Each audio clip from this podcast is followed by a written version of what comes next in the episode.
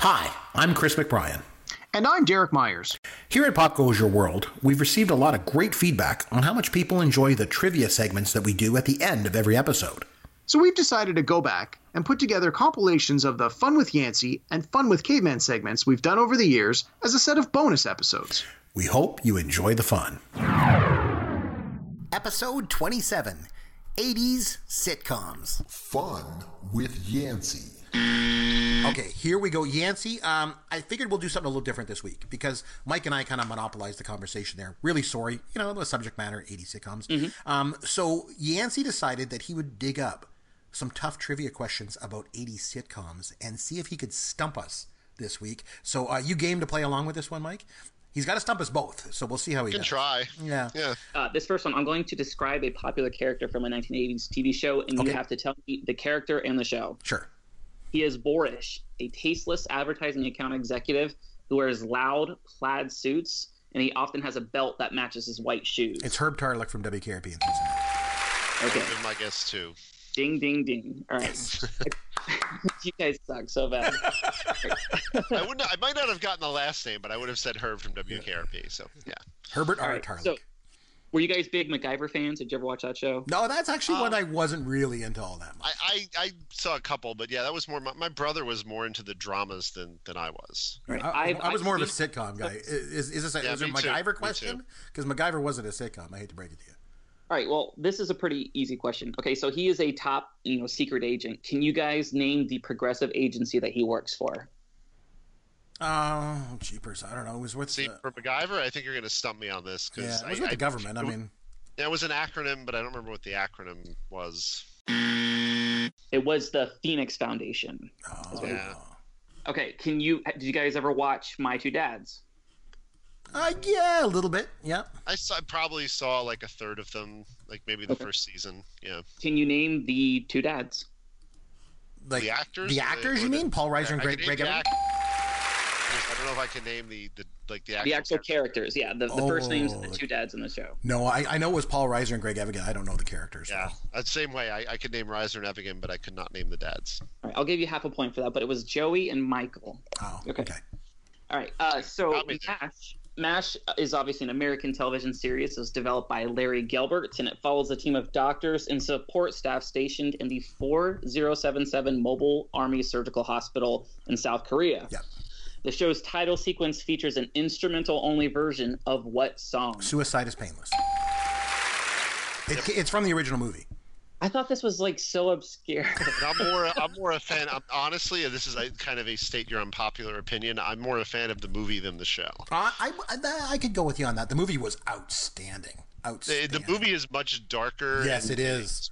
It like is. it, it wouldn't have worked for TV because uh, on TV like, with that kind of the you know speaking of characters that weren't likable, people would have just been turned off by that those characters week in week out. But for 90 minutes, it, it worked. they, they were able to bring some of it low, like with some of the blood and stuff like that that you saw. Wait, But, but you're right, like they couldn't go all the way with those characters. Well, the, the first couple seasons were like that, but as the show went on, it, it kind of got lighter and almost had to because yeah, you know more sitcom-y. Yeah. Okay, go ahead. All right, I'm Nancy. going to give you a description of the show. You just simply tell me what the show is.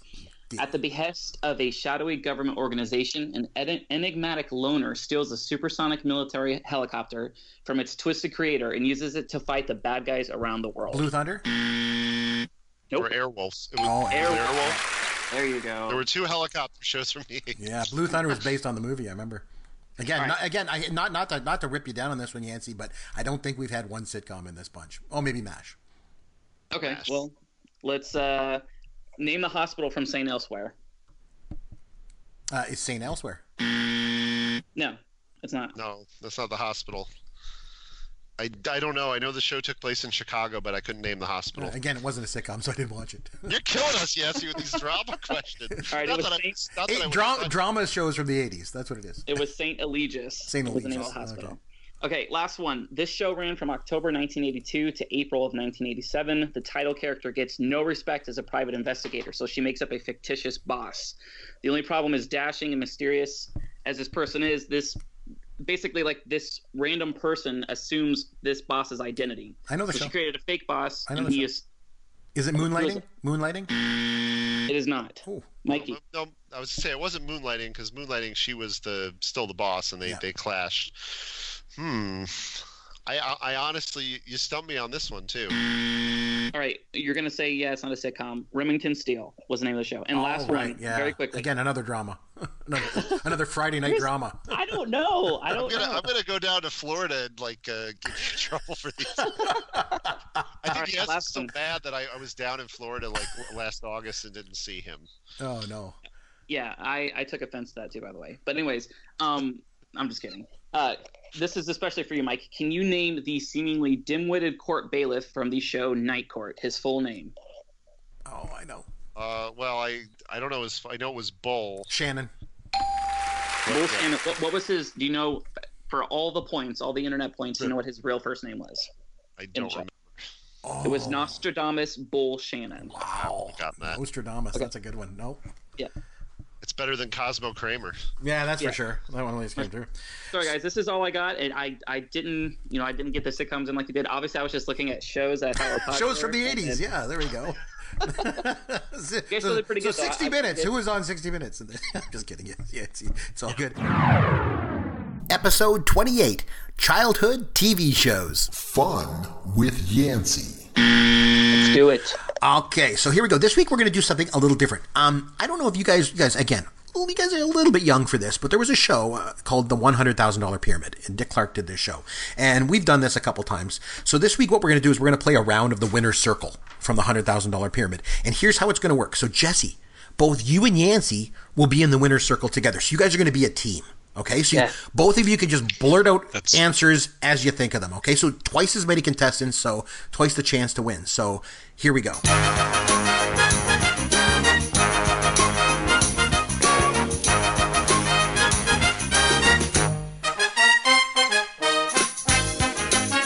Now, the theme is childhood TV shows. So I'm going to start by giving you a list of characters from a particular kid's TV show. I'm just going to list characters.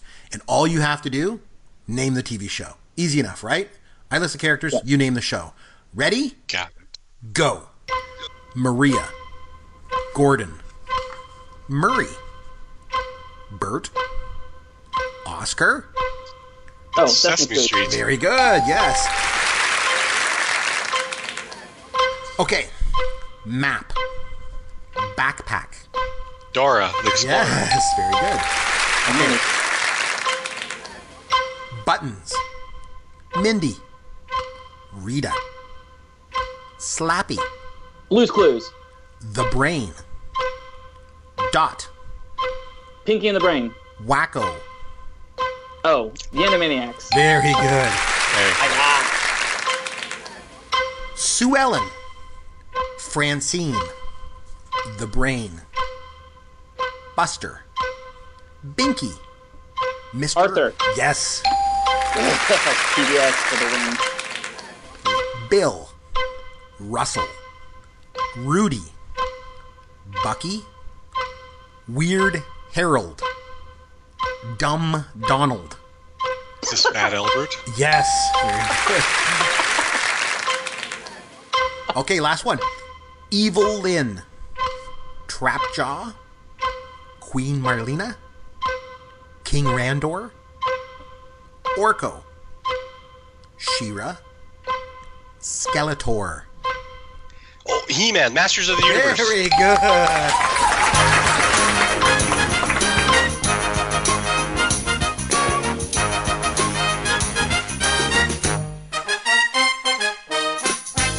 Thank you, Jesse. I, I had no idea. No, None. not all Jess. So Jesse's just a little bit older, so he was able to pull out Yeah. all those kind of ones. I, th- I tried to give you ones even from the late '80s, '90s, and through everything in there. But episode 29, Best Picture Oscar snubs. Fun with Yancey. Here's what we're going to do this th- this week, uh, Yancey. I'm just going to ask you some trivia questions, okay? Okay. On Best Pictures throughout the years, okay? So I Lala, gotta name the film kind of thing. yeah, exactly. That's what we're gonna do. Okay. So um, let me just see here. So La La Land. We're talking about La La Land, right? Um, so it's it, it, it's and actually it's nominated for 14 Academy Awards. Okay, and that ties a record for the most nominations for a film in a single year. Two other movies have both landed 14 nominations in a single year. Can you name one of them? I'm gonna say Mad Max. No. um, Mad Max won a lot of awards. Are you sure? Was not nominated for 14 Academy Awards though. Oh, what else has been nominated for a lot of stuff? Oh, you were around at this time, buddy. You were around. You were about nine years old in 1997. 97. And you had a big sinking feeling about this movie. that Um, The came- Titanic. Uh. Yes, Titanic. The other one was back in 1950, All About Eve. Both of them were nominated for 14 Academy Awards. Okay. Okay. So all this talk about La La Land tonight, I think it was interesting. Um, so basically, I- I'm, I'm sure you know with all the talk of that, you're wondering how many musicals, you know, have actually won Best Picture. Well, it turns out nine of them have. Nine musicals have won the top prize at the Academy Awards. Yancy, can you just name one? I cannot. I Not can't. one. No. I'll, I'll guess and say Greece. But no, I no, know that's no. wrong. Greece, no, Greece wasn't winning. I'm sorry. No, uh, and I mean some of these that you've you've heard of. You've heard of, Am- of an American in Paris. You've heard of West Side Story, My Fair Lady, The Sound of Music, Oliver. But in Ah, The 2000 Sound of Music. in I should've- I should've- 2002, Richard Gere. Yes, no, Renee Zellweger, Chicago, in 2002. Oh, that movie is terrible. Yeah, well, Ugh. one Best Picture.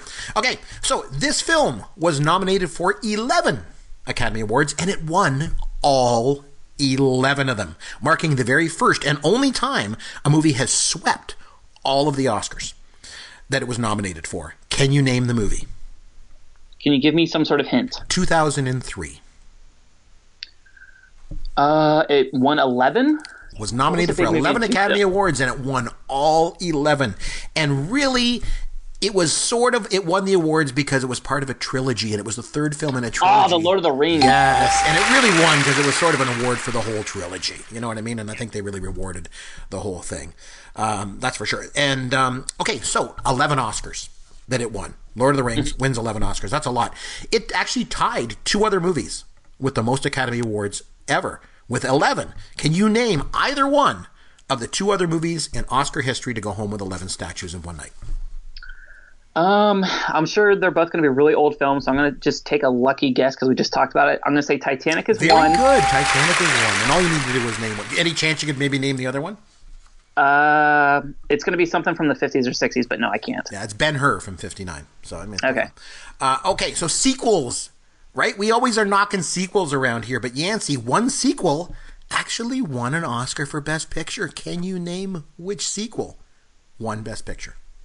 Uh, Terminator? 1974, way way back. But think about what was any chance? Um, give me a hint. Marlon Brando.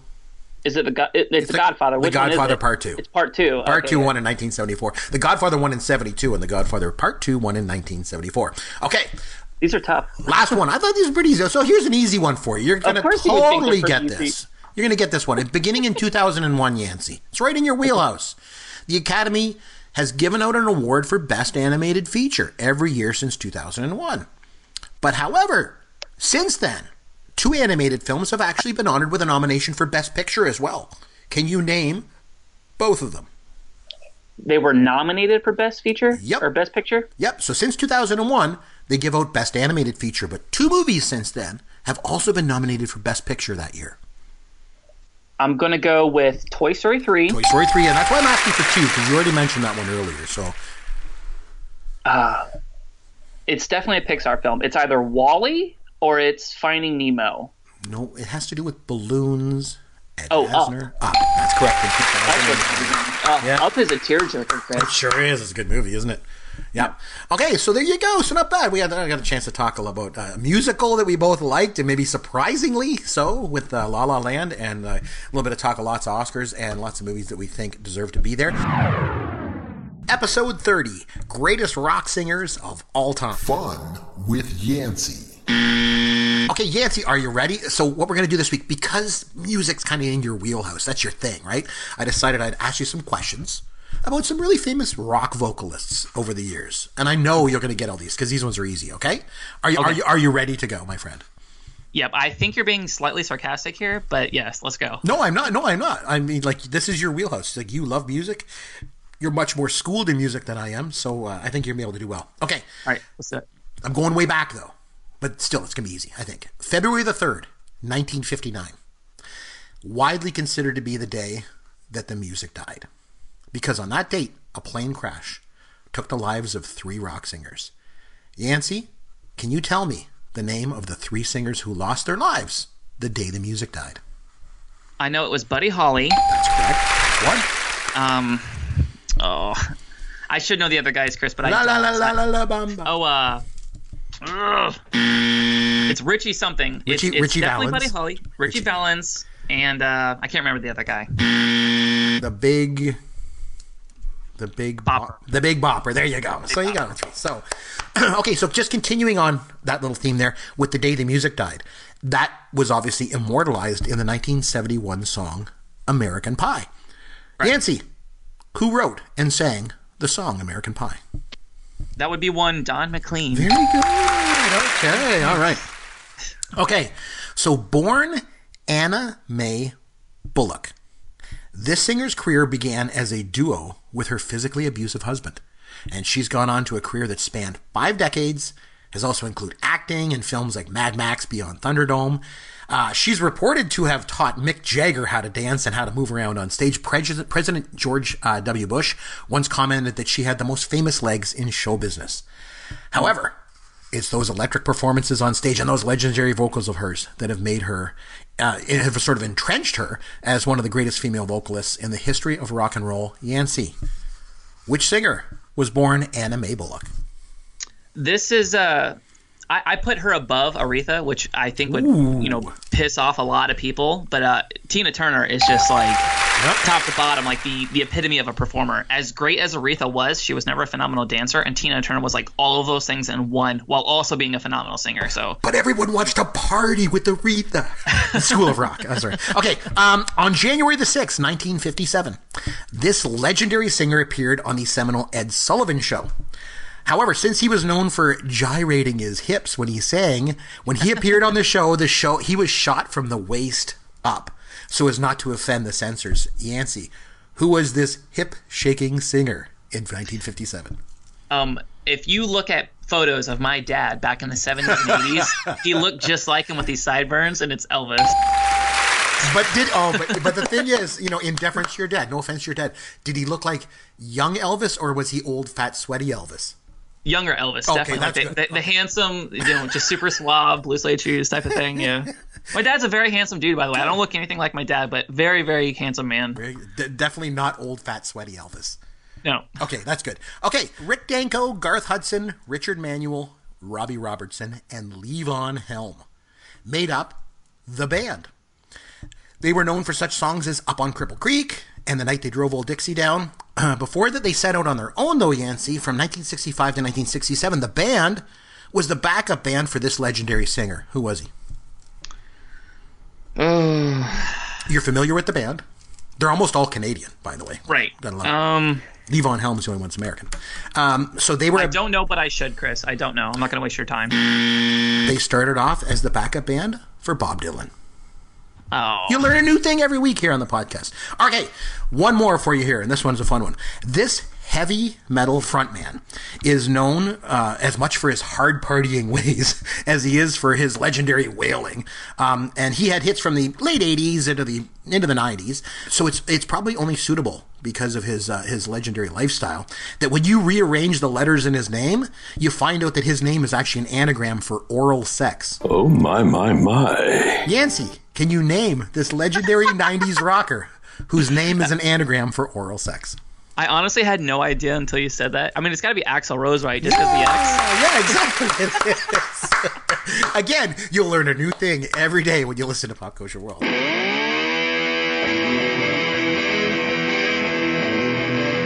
Thanks for listening to Pop Goes Your World. You can contact Chris and Derek at popgoesyourworld.com. Please take a minute and review the podcast on iTunes or wherever you download and listen to the show.